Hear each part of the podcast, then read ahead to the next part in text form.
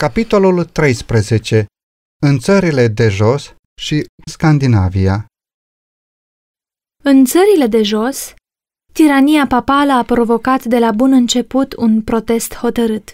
Astfel, cu 700 de ani înainte de vremea lui Luther, doi episcopi care cunoșteau adevăratul caracter al Sfântului Scaun, întrucât fuseseră trimiși ca ambasadori la Roma, l-au acuzat fără teamă pe pontiful roman. Dumnezeu a făcut din biserică regina și mireasa lui, o moștenire veșnică și nobilă pentru familia ei, cu o zestre care nici nu se veștejește, nici nu putrezește și i-a dat un sceptru și o coroană veșnică, ale cărei beneficii ți le însușești asemenea unui hoț. Te-ai așezat în templul lui Dumnezeu și, în loc să fii păstor, ai devenit lup pentru oi. Vrei să ne faci să credem că ești episcop suprem, dar te porți mai degrabă ca un tiran.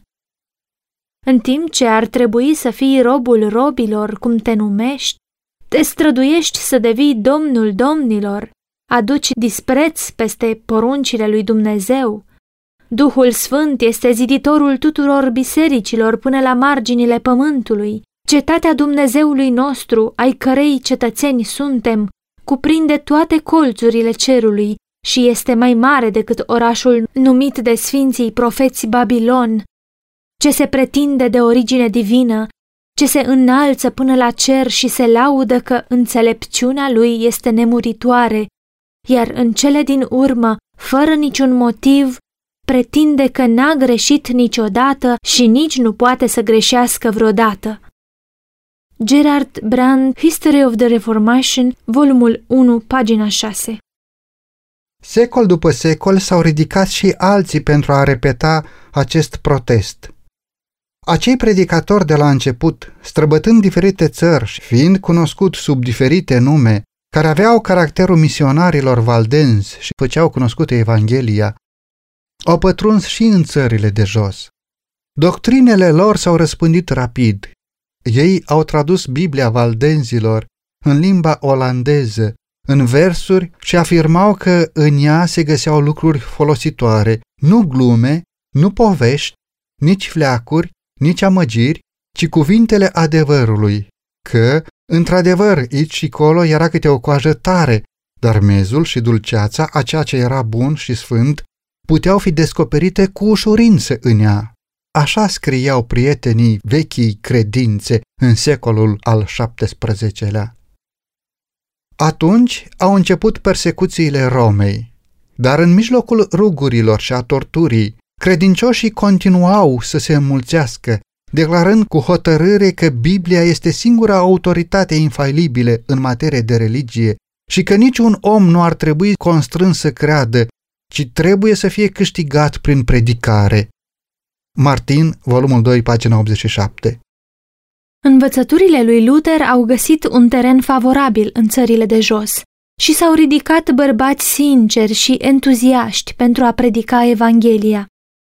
Dintr-una din provinciile Olandei a provenit Menno Simons. Educat ca romano-catolic și hirotonit ca preot, era cu totul necunoscător al Bibliei și n-ar fi citit-o de teama de a nu fi ademenit de erezie. Când l-a cuprins îndoiala cu privire la doctrina transubstanțiațiunii, el a considerat-o ca pe o ispită de la satana și a încercat să se elibereze de ea prin rugăciune și mărturisire, dar în zadar. Trăind o viață de plăceri, s-a străduit să aducă la tăcere vocea acuzatoare a conștiinței, dar fără niciun folos. După un timp, a ajuns să studieze Noul Testament, care, împreună cu scrierile lui Luther, l-a determinat să accepte credința reformată. Curând după aceea a fost martor într-un sat vecin la decapitarea unui om condamnat la moarte pentru că se rebotezase. Aceasta l-a făcut să studieze Biblia cu privire la botezul copiilor n-a găsit nicio dovadă în scripturi în acest sens, dar a înțeles că pocăința și credința sunt cerute peste tot ca o condiție pentru primirea botezului. Meno s-a retras din biserica romano-catolică și și-a devotat viața predicării adevărurilor pe care le acceptase. Atât în Germania, cât și în țările de jos, apăruse o grupă de fanatici care susțineau doctrinele absurde și care îndemnau la răzvrătire, călcând în picioare ordinea și decența și conducând la violență și revoltă. Meno a înțeles rezultatele cumplite și inevitabile a acestor mișcări și s-a opus energic doctrinelor false și planurilor periculoase ale fanaticilor. Erau totuși mulți care, deși fusese înșelați de acești fanatici, au renunțat la ideile lor dăunătoare. Încă rămăseseră și mulți urmași ai vechilor creștini, roade ale învățăturilor valdenților. Pentru toți aceștia, Memo a lucrat cu mare entuziasm și succes. A călătorit timp de 25 de ani cu soția și copiii, îndurând mari greutăți și lipsuri, viața fiindu-i deseori în pericol. A parcurs țările de jos și nordul Germaniei, adresându-se mai ales claselor mai umile, dar exercitând o influență extinsă. De o elocvență înnăscută, deși avea o instruire limitată, era un bărbat de o integritate neclintită, cu un spirit umil și un comportament amabil, de o evlavie sinceră și serioasă, exemplificând în propria viață principiile pe care le predica, fapt care le inspira oamenilor încredere. Cei câștigați de el au fost împrăștiați și asupriți. Au avut mult de îndurat, deoarece erau confruntați cu fanaticii din Münster. Totuși, datorită activității lui, mulți oameni au fost convertiți. Nicăieri doctrinele reformate n-au fost primite mai bine ca în țările de jos. În puține țări au suferit adepții lor persecuții mai groaznice. În Germania, Carol al V-lea interzisese reforma și ar fi trimis cu bucurie pe toți adepții ei la rug, dar principii s-au ridicat ca o barieră împotriva tiraniei lui. În țările de jos, puterea lui era mai mare și edictele persecutoare au urmat unul după altul în succesiune rapidă. Citirea Bibliei, ascultarea și predicarea ei sau chiar vorbirea despre ea atrăgeau pedeapsa cu moartea pe rug. Rugăciunea în secret, refuzul de a te închina în fața unei icoane sau de a intona un psalm erau de asemenea pedepsite cu moartea. Chiar și aceia care își renegau ereziile erau condamnați. Dacă erau bărbați, să moare de sabie, iar dacă erau femei, să fie îngropate de vii. Mii de oameni au pierit sub domnia lui Carol și a lui Filip al II-lea. Într-o ocazie a fost adusă înaintea închizitorilor o familie întreagă sub acuzația că nu participa la liturghie și că se închina acasă. La cercetarea făcută cu privire la practicile lor în ascuns, fiul cel mai mic a răspuns Ne plecăm pe genunchi și ne rugăm ca Dumnezeu să ne lumineze mintea și să ne ierte păcatele. Ne rugăm pentru suveranul nostru ca domnia lui să fie prosperă și viața lui fericită. Ne rugăm pentru judecătorii noștri ca Dumnezeu să-i păzească. Unii dintre judecători au fost profund mișcați, totuși, tatăl și unul dintre fii au fost condamnați la arderea pe rug. Furia persecutorilor era egalată de credința martirilor.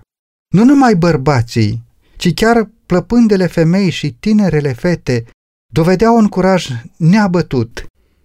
Soțiile stăteau lângă rugul bărbaților lor și în timp ce ei îndurau focul, ele șopteau cuvinte de mângâiere sau cântau psalm pentru a încuraja.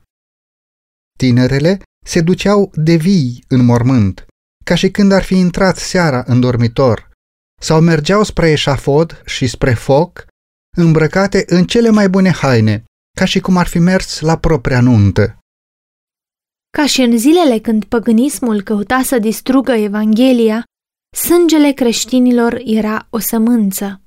Persecuția a servit la creșterea numărului de martiri pentru adevăr. An după an, monarhul, înfuriat până la culme de fermitate de neînfrântă oamenilor, și-a continuat lucrarea lui barbară, dar fără rezultat. Sub conducerea nobilului Wilhelm de Orania, Revoluția i-a adus în cele din urmă Olandei libertatea de a se închina lui Dumnezeu. În munții Piemontului, pe câmpiile Franței și pe țărmurile Olandei, înaintarea Evangheliei a fost marcată cu sângele celor care o acceptau. Dar în țările nordice, Evanghelia a avut parte de o intrare pașnică. Studenții de la Wittenberg, reîntorcându-se acasă, au dus credința reformată în Scandinavia. Publicarea scrierilor lui Luther a răspândit de asemenea lumina. Oamenii simpli și robuști ai Nordului au renunțat la corupția, pompa și superstițiile Romei pentru a primi puritatea, simplitatea și adevărurile dătătoare de viață ale Bibliei. Tausen, reformatorul Danemarcei, era fiu de țăran. Din primii ani dăduse dovadă de o inteligență ferventă, înseta după educație, dar mijloacele modeste ale părinților nu i-au permis să se îndrepte în această direcție, așa că a intrat într-o mănăstire. Aici, puritatea vieții lui, pe lângă perseverența și devotamentul lui, au câștigat simpatia superiorului său. Examinat atent, s-a dovedit că posedă talente care promiteau să aducă mari servicii bisericii.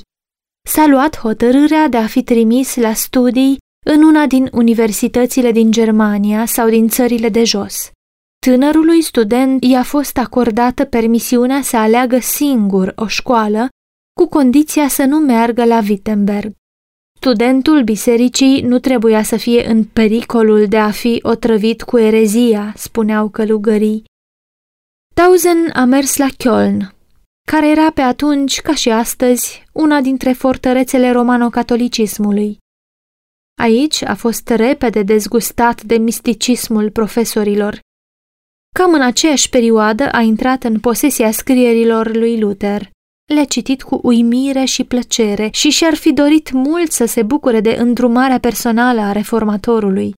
Dar a face lucrul acesta însemna să-și asume riscul ofensării superiorului său de la mănăstire și să piardă sprijinul lui.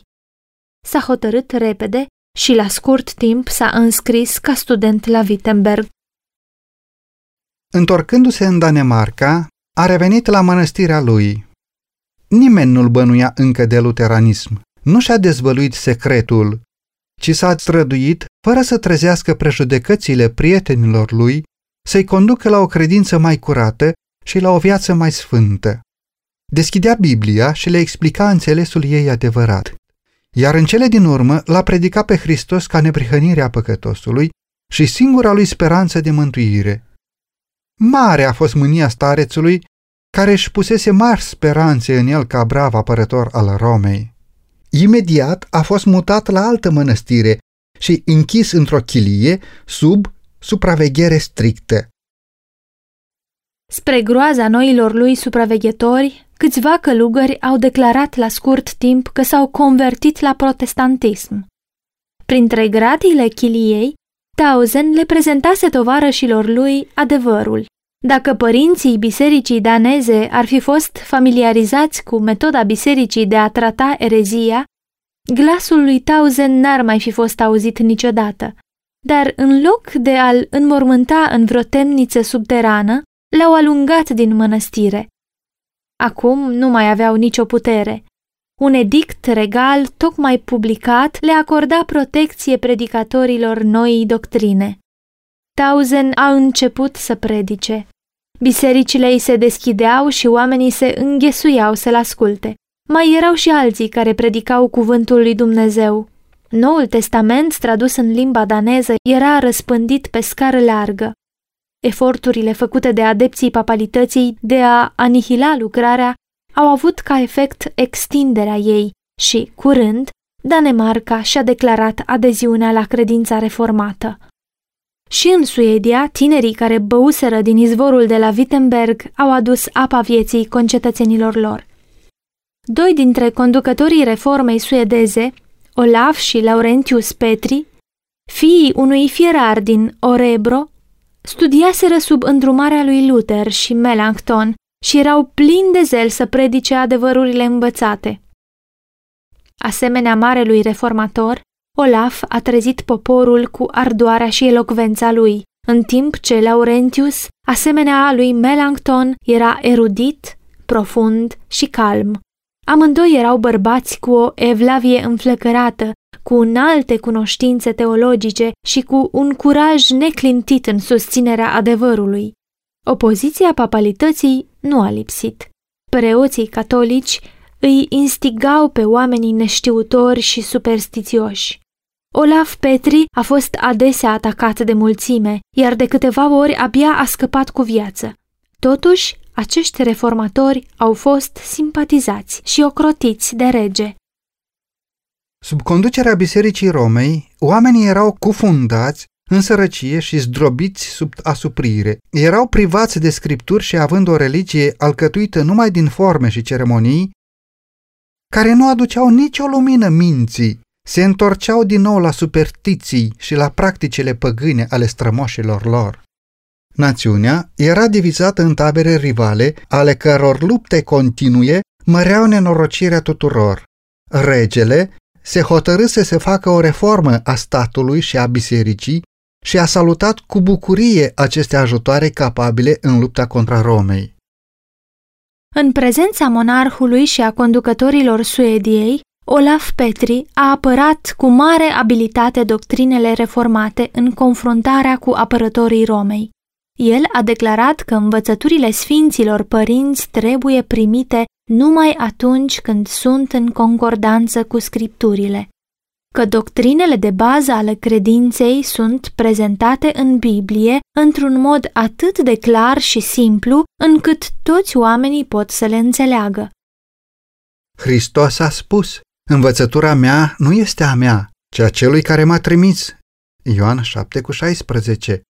Iar Pavel a declarat că, dacă el ar predica o altă evanghelie decât aceea pe care a primit-o, să fie blestemat. Atunci, cum îndrăznesc alții, spunea reformatorul, să legifereze dogme după plăcerea lor și să le impună ca lucruri necesare pentru mântuire? El a arătat că decretele bisericii nu au nicio autoritate când sunt în contradicție cu poruncile lui Dumnezeu și a susținut că marele principiu protestant, Biblia și numai Biblia, este singura regulă de credință și comportament. Deși a avut loc pe o scenă relativ izolată, această dispută ne arată din ce fel de oameni era alcătuită armata reformatorilor. Ei nu erau neînvățați, sectari sau polemiști zgomotoși, ci, din potrivă, erau oameni care studiaseră cuvântul lui Dumnezeu și știau bine cum să mânuiască armele oferite de arsenalul Bibliei. În ceea ce privește erudiția, erau înaintea vremilor. Atunci când ne fixăm atenția asupra unor centre strălucite ca Wittenberg și Zurich și asupra unor nume ilustre ca Luther și Melanchthon, Zwingli și Ecolampadius, s-ar putea să ni se spună că aceștia au fost conducătorii mișcării și, în mod firesc, e de așteptat din partea lor să aibă capacități uimitoare și realizări mari, dar că discipolii lor nu au mai fost ca ei. Bine, dar întorcându-ne la scena obscură a Suediei și la numele umile ale lui Olaf și Laurentius Petri, de la maestri la discipoli, ce descoperim? Savanți și teologi, bărbați care stăpâneau pe deplin întregul sistem al adevărului evanghelic și care au câștigat cu ușurință victoria asupra sofiștilor din școli și a demnitarilor Romei. Ca urmare a acestei dispute, regele Suediei a primit credința protestantă și curând după aceea forul național s-a declarat în favoarea ei. Noul Testament fusese tradus de Olaf Petri în limba suedeză și la dorința regelui, cei doi frați s-au angajat să traducă întreaga Biblie. Astfel, pentru prima dată, poporul Suediei primea cuvântul lui Dumnezeu în limba maternă. Dieta a dat dispoziție ca în tot regatul preoții să explice scripturile și copiii să fie învățați în școli să citească Biblia. În mod cert și constant, Întunericul ignoranței și al superstiției era risipit de lumina binecuvântată a Evangheliei. Eliberată de sub opresiunea Romei, țara a ajuns la o forță și o mărăție pe care nu le avusese niciodată. Suedia a devenit una dintre fortărețele protestantismului. Un secol mai târziu, într-o perioadă de mare pericol, această țară mică și slabă până atunci, singura din Europa care a avut curajul să întindă o mână de ajutor, a contribuit la eliberarea Germaniei în conflictul teribil din timpul războiului de 30 de ani. Toată Europa de Nord părea pe punctul de a fi adusă din nou sub tirania Romei. Armatele Suediei au fost cele care i-au dat Germaniei puterea să respingă valul de succese papale, să obțină toleranță pentru protestanți, atât calviniști cât și luterani, și să readucă libertatea de conștiință în acele țări care acceptaseră reforma.